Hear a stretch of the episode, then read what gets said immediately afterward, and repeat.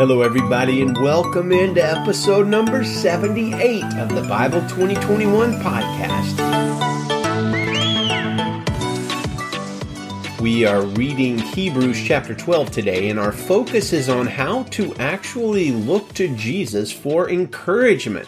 So, this is a daily 10 minute podcast where we dig into God's Word one chapter at a time and try to pull out some great truths to think about throughout the day. Thanks for joining us. I want to encourage you to check out our website, Bible2021.com, and to share the show with friends and to consider leaving us a review on Apple Podcasts. That helps us to reach other people and uh, gets as many people as possible into the Word of God reading together with us, which is kind of fun. Let's open with a comment or two from our friend Og who says, My favorite verse in Hebrews 11 is this one. Without faith, it is impossible to please God, for the one who comes to God must believe that he exists and that he proves to be one who rewards those who seek him. That's Hebrews 11:6 from our episode oh 3 days ago. And Og continues to say Hebrews 11:1 is great also and 11:2 and well, it's just a great chapter. I completely agree, Og, and I feel the same way about Hebrews 12. And one more comment from yesterday's episode from Og as well on David being anointed as the future king of Israel. Og says, many times in the Old Testament, God chose the younger over the elder, the weaker over the stronger. Consider also Jacob rather than Esau, Ephraim rather than Manasseh, and here, David rather than his brothers. In the New Testament, we see the widow's mite being preferred over the huge sacrifices of the Pharisees. It's an excellent point also, Og. It reminds me of what Paul said in his introduction to his first letter to the Corinthians, starting in verse 26 of chapter 1. Brothers and sisters, consider your calling. Not many were wise from a human perspective, not many powerful, not many of noble birth. Instead, God has chosen what is foolish in the world to shame the wise, and God has chosen what is weak in the world to shame the strong. God has chosen what is insignificant and despised in the world, what's viewed as nothing, to bring to nothing what is viewed as something, so that no one may boast in his presence. Pretty fascinating stuff there. Well, getting to today's chapter, Hebrews 12 is probably the chapter of the Bible that has encouraged and elevated me the most as we've gone through this grueling pandemic. In particular, the first few verses that call us to fix our eyes on Jesus. Before we consider how in the world something like that can be possible, I would like to tackle one other section of this wonderful passage. Consider verse 16. Make sure that there isn't any immoral or irreverent person like Esau who sold his birthright in exchange for a single meal. That's a strange warning, isn't it? Especially to people in a modern age. I, I imagine you've never been tempted to sell your birthright, right? I suspect even in Jesus' age, in the first century, that birthright blessings weren't as big of a deal as they were in Jacob and Esau's time. So why is the writer of Hebrews warning us about this and what application does it have to modern times, 2021 and beyond? Well, it hit me recently as I was listening to this passage on my Audible app that Esau's sin was that he exchanged a small and fleeting moment of pleasure, you know, eating a bowl of soup when he's hungry, for a lifetime of the blessings of a firstborn's birthright. Esau gave up something of incredible value for the pleasures of less than an hour. And you might say, well, I would never do anything dumb like that. But friends, that kind of thing happens all the time. How can we commit the sin of Esau today? Well, every man or woman who chooses to have an affair, cheating on their spouse for a few moments of pleasure, or chooses to steal or swindle for a few extra dollars, or gives into pornography, something along those lines. When we risk great and important things like our relationship with God, our relationship with our spouse, the trust of our friends, or a good job for a momentary and fleeting pleasure, we're committing the foolishness of Esau.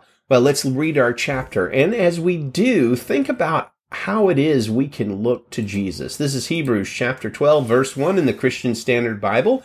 Therefore, since we also have such a large cloud of witnesses surrounding us, let us lay aside every hindrance and the sin that so easily ensnares us.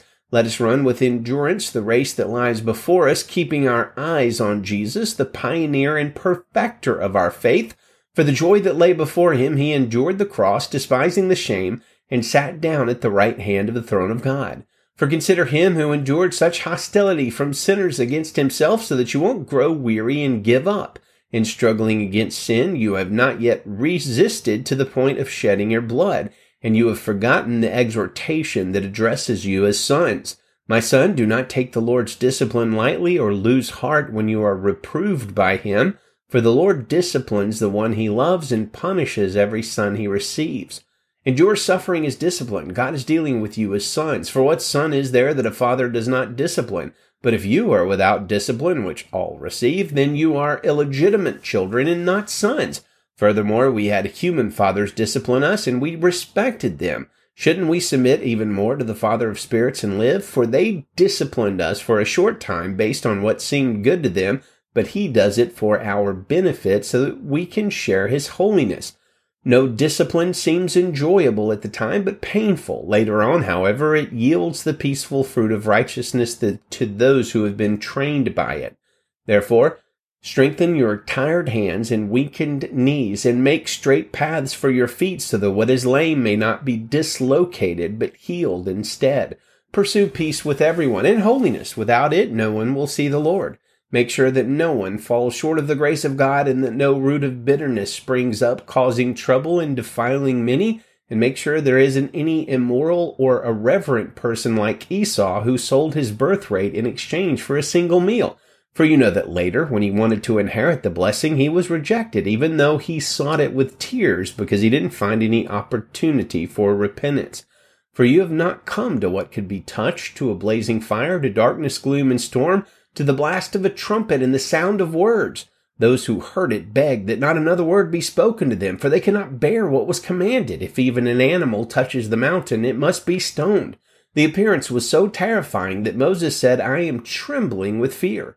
Instead, you have come to Mount Zion, to the city of the living God, the heavenly Jerusalem, to myriads of angels, a festive gathering, to the assembly of the firstborn whose names have been written in heaven, to a judge who is God, God of all, to the spirits of righteous people made perfect, and to Jesus, the mediator of a new covenant, and to the sprinkled blood which says better things than the blood of Abel.